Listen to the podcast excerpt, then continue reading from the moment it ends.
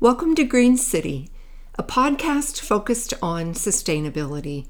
I'm your host, Lene Marty Henson. We invite you to listen in on our conversations for positive change. It is my hope that we can all come away with something that resonates within our own lives and inspires us to action within our own communities. Let's start where we are and find ways to work together to create more connected, more vibrant, and indeed more sustainable communities. Join us each week as we learn from each other. Ben Ulrich is joining us this morning to share another young adult's perspective on the environment and the challenges we currently face, along with possible solutions that give us hope. Ben is also a senior at Valley High School, as was last week's guest, Emma, and next week's guest. So we're doing kind of a trio of um, important voices here in this conversation. Ben is a senior at Valley and will be attending University of Iowa in the fall, focusing on journalism and English, specifically creative writing. So we're thrilled that you could join us this morning, Ben. Thanks for being here. Thanks for having me. So as always, we like to begin with allowing you time to share a few highlights from your journey to this point. So tell us a little bit about yourself. So I was born here in Des Moines, and I uh, grew up in Iowa my whole life. I went to, I live in West Des Moines, so I've been going through uh, the West Des Moines Community School District my whole life. I've gone to Valley these past four years, and my big focus with like kind of how, kind of how I got into environmental justice, environmental um, sustainability and stuff is when I was younger, I had a really strong relationship with animals because my grandma and my great aunt and my mom really just kind of pushed me in that direction towards loving animals and always being surrounded by nature and kind of respecting nature and that aspect. Um, when I was younger, I spent a lot of time in Sanibel Island in Florida, which is where my grandma and grandpa uh, live. And so that also really strengthened my relationship with the environment because I saw these really beautiful places that were focused heavily on preservation and uh, keeping the birds and like the natural wildlife safe. And also how like uh, the damage that a lot of big corporations and people that don't necessarily care about the environment and how that impacts them. Uh, because like red tide's a very big problem down in Sanibel Island where my grandparents live. And so when I was younger, whenever I'd go to like to the beach, I'd see all these dead fish and birds and animals mm. sick with the red tide. And so that really uh, pushed me in the direction of wanting to understand like, why is this happening and kind of what I can do about that. And I'd say um, a pretty big moment in my journey towards getting more interested in sustainability, environmental justice was when I was in seventh grade, I watched the documentary Blackfish, which is about uh, SeaWorld and like the orcas kept in captivity there. Mm. And it really pushed me in the direction of being like, okay, questioning like, how are animals treated treated in uh, our society? How are uh, how is our environment being treated? Like, what are all the impacts off of this? And so that really pushed me in the direction of learning more, researching more. And then that following year, when I was in eighth grade, I decided to stop eating meat and animal products uh, because of uh, the impact that it has on the environment and also the impact that it has on animals. And so um, ever since then, I've just been kind of really interested in this environmental justice, animal rights focus of the world. And so that kind of jump-started a little bit. When I was in ninth grade, I joined the Iowa Climate Strike Organization, which was a part of the bigger branch of organizations all across the country that planned the uh, students' climate strikes, uh, which was like famously um, began uh, based off of Greta Thunberg and her activism in Europe. And so I joined that organization and I was the outreach and partnerships director for about three years um, up until recently, uh, with just a busy schedule for senior year. I decided mm-hmm. that to put my, put my time in other places. And so being a part of that organization really gave me a lot of opportunities to learn more about the different nuances within sustainability and environmental justice, and also like kind of the organizing aspect of it. And yeah, ever since then, when I was a sophomore, I, uh, joined the eco club at my school with a couple of my friends. And we were kind of the three main people that would attend. And so we became the presidents that next year.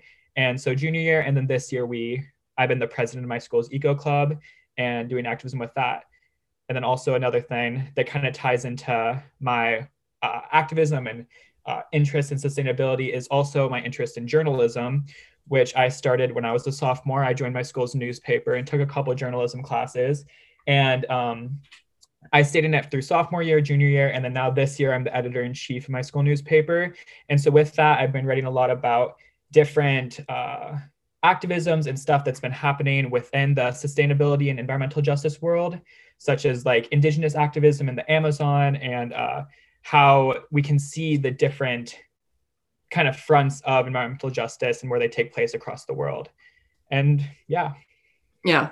Well, and that's one thing that, that I'm sure y- you are so aware of, that, you know, it, in, j- equity and environmental justice is, is a huge deal, because when we talk about climate change, the, those that will be most affected are often those who can least absorb it, or are, are not in a position to be as resilient as some of us. And that that's where it, it it's very important, you know, your focus and what you're interested in, in working in. So thank you for that passion.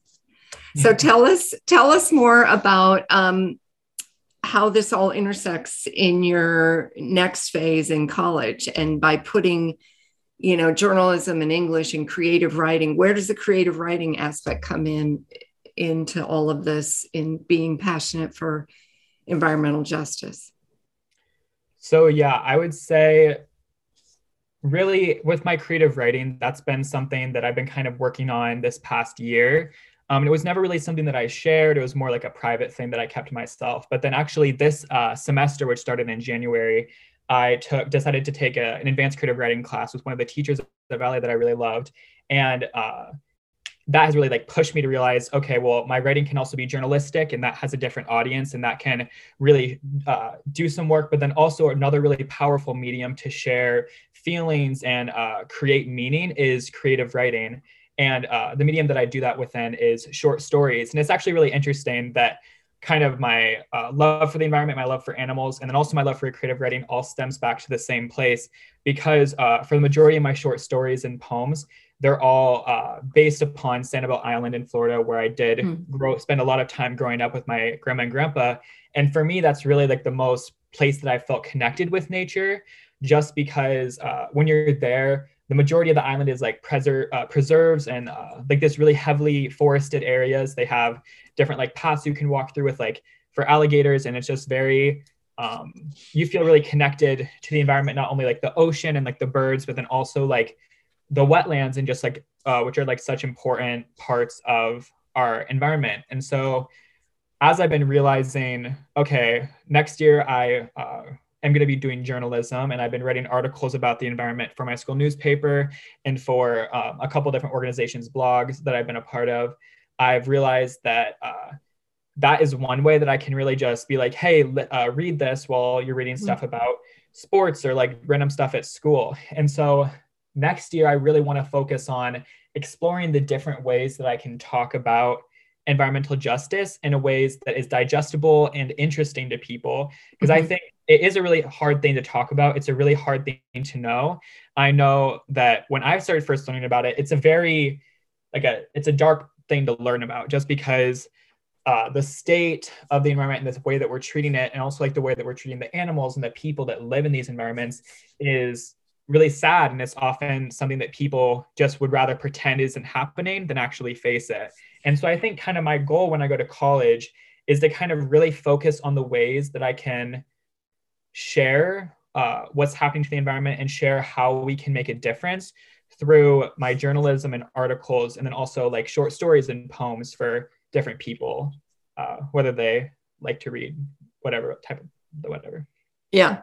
And that's so important because, again, as you know, the facts are all right there. And we and it's the will of the people or our leaders to, or the corporations or whatever, to make the steps that the big changes will happen that are really required. Um, we have the facts, but having the ability to share in a new way, I think that's fantastic. So good for you.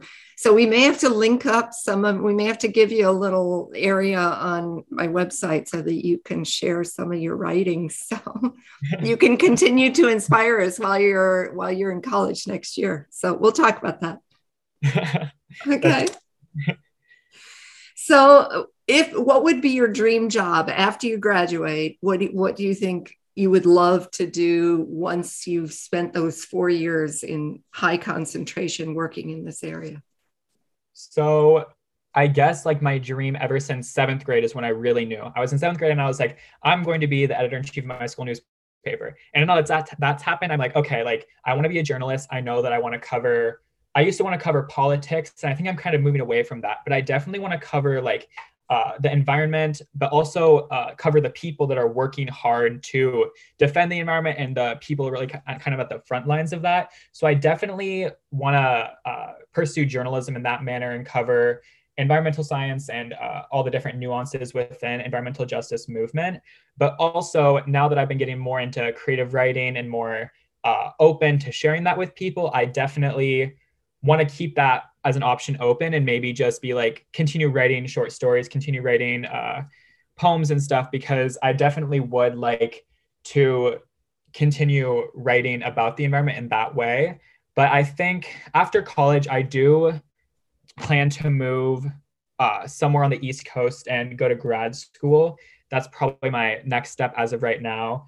But definitely covering um, environmental science and uh, kind of like the people aspect of it in journalism, and then also continue to pursue writing in whatever manner that may be. It's definitely yeah. what I do for college. That's great. Well, and with the Writers Workshop right there at the University of Iowa, will you be able to connect in with that as well? Yeah, that's definitely uh, one of the main reasons why I chose Iowa, because it's just the perfect school for everything I want to do. Mm-hmm. Um, I want to pursue journalism. Iowa has an amazing journalism program, an amazing uh, student-led newspaper. I want to pursue creative writing. They obviously have like the world-renowned Writers Workshop. And then also another thing that I'm uh, keeping in the back of my mind if uh, journalism or creative writing doesn't work out is I'm going to be on the pre-law track at Iowa. And Iowa also has a pretty good law school as well. And so those three different like career paths definitely have like a, I want to pursue something with the environment and pursue something with Uh, justice and like kind of advocating for that, whether it be as a writer, journalist, or a lawyer. Yeah, very good. Very good. So what do you see as our most pressing environmental challenge currently? So I think, at least from like my perspective, one of the most pressing issues that we're facing is the way that uh, people tend to think, okay, well, maybe people are starting to become more accepting of climate change, but they're like, the impacts aren't gonna, it's not impacting me. The impacts aren't already happening. Um, it's gonna be in the future. And so I think one of the like most concerning things with me, to me from uh, of that mindset is the way that people are blatantly ignoring that there are people right now all around the world that are being impacted by climate change. And a lot of the times the people that are impacted by climate change are Uh, the people that are at the front line, front lines are indigenous people, poor people, and uh, mm-hmm. uh, the countries that are not as economically developed or um, are uh, exploited by these big uh, Western countries. And so I think to me, that's the most concerning thing right now is that there are people being impacted by climate change and we're just not listening to those people. And so I think um, one of the things that I think we need to work on as a, a total movement is to listen to the indigenous people, listen to the people of color, listen to the um, uh, lower uh, social, socioeconomic status individuals who are being impacted by climate change and say, okay, what do we, what do you want us to do? How can we support you as we navigate this new kind of world where uh, climate change is having a detrimental impact on people? And so, yeah. Yeah. Well, and I was struck recently, it, it, it's like things we've known for decades, truly, are now coming up and people are like, oh, I didn't realize that. And I like, like they've been showing maps of what's going to happen with sea level rise to places like Florida and Manhattan. And and I'm like, yeah, Al Gore was showing us that a long time ago. It's not new, you know, it's the same same maps. So it, yeah, again, your ability to communicate that to people and the urgency that is right here, right now is, is very important. So, so that's really good. So what avenues of, of solutions to climate change do you find the most promising when you, in all your studies and research and learning? So I think um, one of the main things in my time as like an organizer for Iowa Climate Strike and uh, like researching environmental justice and everything, I think is just somehow to, to get uh, the like politicians and the people in charge of these companies to start listening to um, the people on the front lines, the activists, uh, the indigenous people, because I think uh, one thing that we kind of take for granted when we're in like the environmental justice movement and kind of when we talk about it is that um, indigenous people have been caring, especially uh, indigenous people to Native America, uh, United States and America have been taking care of the earth for thousands of years. Mm-hmm. And they, a lot of the time they know exactly what to do. They know um, uh, like how to care for the earth and how to maintain it. And so I think one of the ways that we're kind of seeing that now is kind of the past couple of years when California, Colorado, Oregon have, have been having these like intense wildfires,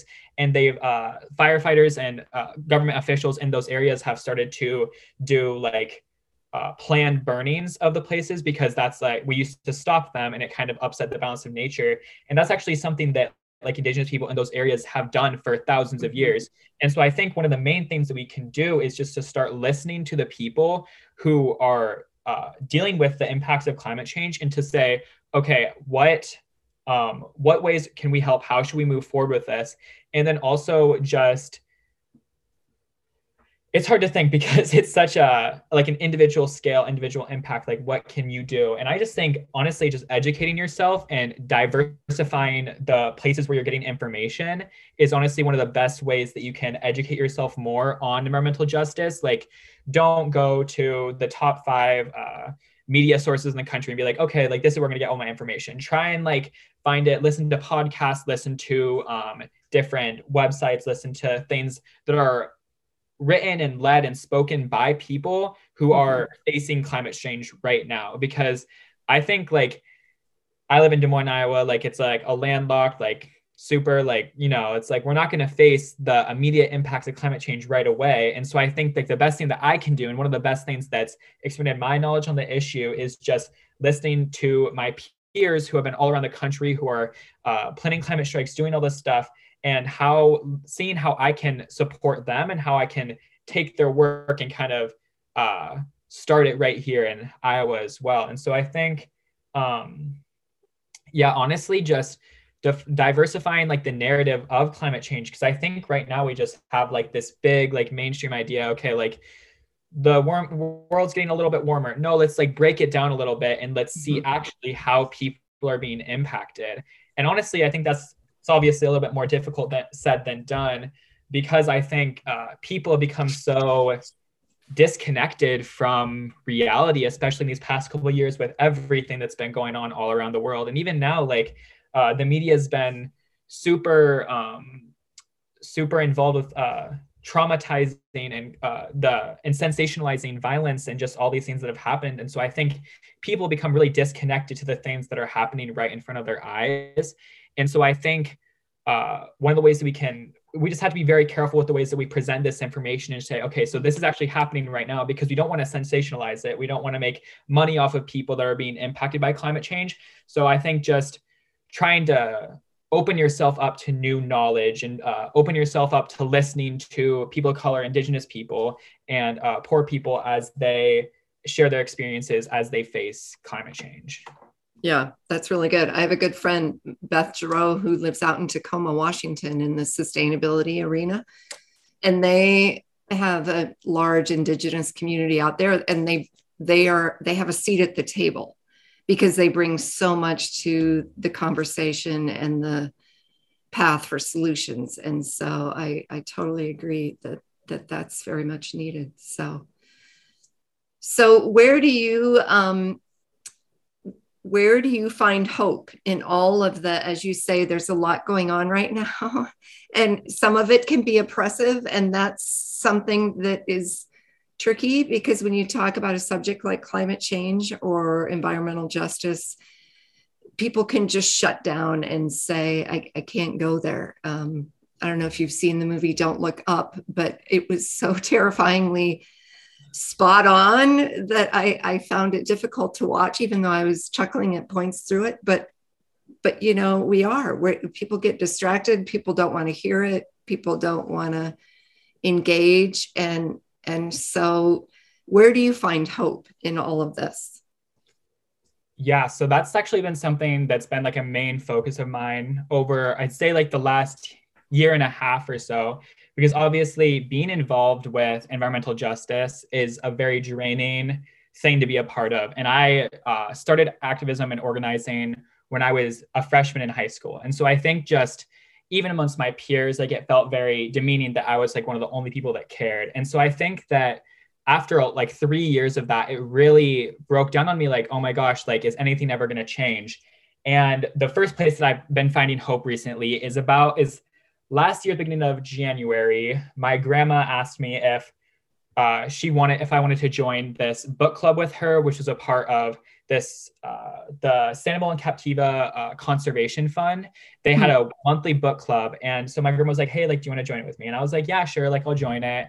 And I was the only person under sixty there. and, um, It was honestly really inspiring, because I think, at least in my experience, a lot of the conversations that I've been having about climate change, uh, conservation, all those things had been primarily with people my own age, or with people that are like within like a ten year, um, ten years above me. And so it was really inspiring for me to sit down and have this, not sit down, I was over Zoom, but have this uh, conversation with uh, like ten to twenty other people about Um, their perspective on conservation and climate change, and just having these really difficult conversations. Honestly, that uh, gave me a lot of hope, because I was like, okay, maybe I'm not in this alone, because there are these people who have like complete, there's just a huge generational gap from me. And I think just having that and like reading those books was just really like inspiring, because I was like, okay, like maybe we can um, affect, impact change. Uh, and so that was honestly really inspiring. In the second place, was last, no, uh, the year of twenty twenty, like right at the beginning of the pandemic, I was, uh, like I said, I was a, the Outreach and Partnerships Director of um, Iowa Climate Strike. And we were going to have this big climate strike on Earth Day at the Capitol in Des Moines. But obviously because of COVID, it, we just had to cancel it. And so that, at first that's like, okay, shoot, like we're just about, we're just getting traction. We're like, we're having like three hundred people, like hundreds of people come to our events. And all of a sudden we have COVID, and it's, uh, like making us stay at home, locking us down. And um, so that was a really kind of depressing time, I think, for everyone, uh, but especially because I've been working so hard for this event, and it kind of just fell to nothing.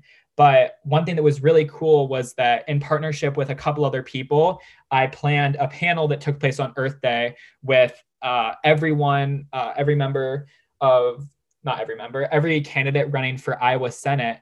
And except for the Republican candidate, but every single Democratic uh, candidate was there. And that was really awesome for me, because this was live stream on t- television. I helped plan it. I got all these people um, on there. I wrote the questions for it. And it was really great. There was a guy from S- who used to be on S N L a couple like decades ago, who actually was the M C for the event. Can't think of his name now, but it was just really cool to see like these political candidates were like accessible to me. Like I had the phone number of like five or six different people that were going to represent my uh, district in Washington, D C. And so that was insane, because I was fifteen at the time, and I was like, this is really cool to see that even though like we have COVID's making us stay at home, and uh, I'm fifteen and like no one's listening to me, and I argue with my parents and grandparents over this, but it was just really cool to see that Um, the politicians, uh, whether they are actually going to follow through with this is a different question, but it was really cool to see that they were having a conversation with me about environmental justice. justice. And I made sure to ask them these uh, questions about um, how are you going to involve Indigenous people? How are we going to, um, how are we going to really look at the front lines? Because I think that's just one thing that's often ignored when we talk about these. And it was, that was honestly just a place where I find hope. And yeah. then honestly, just... Yeah. Yeah. Very good. So in just the last few seconds, final words of wisdom, what would you say to our listeners to, to keep them engaged? Honestly, I just think that the most important thing that I've done, and I've kind of mentioned a couple of times, is just uh, look at where you're getting your information, and honestly, just try and read the most amount of perspectives you can. Read perspectives from people, different ethnicities, different races, different sexual orientations, different, like, just honestly, just read uh, literature from, and like news from every, anywhere you can get it. Because honestly, that's the most important thing that we can do right now, is just uh, diversifying where we're getting our information. But yeah, that's really good. Hey, Ben, thank you so much for, for sharing your insight and your, your very important perspective. We're, we're so grateful, and, and keep that passion. You're going to do good things. So thank you. And to our listeners, remember to check out your green portal dot com for the thank podcast. Thank you so much. I, I had a really good time. Sure. Um, check out your green portal dot com and tune in next week as we talk to our third and final Valley student with these great perspectives. Until then, stay healthy, stay engaged, and thanks for listening. That's all for this edition of Green City. I'm Lene Marty Henson, and I hope you continue to listen in on these conversations focused on the broad realm of sustainability. I truly believe that we go further faster when we come together to have real dialogue, inspiring us toward practical solutions. Let's continue to learn from each other how best to nurture this precious planet we call home. Thanks for listening. We are truly grateful.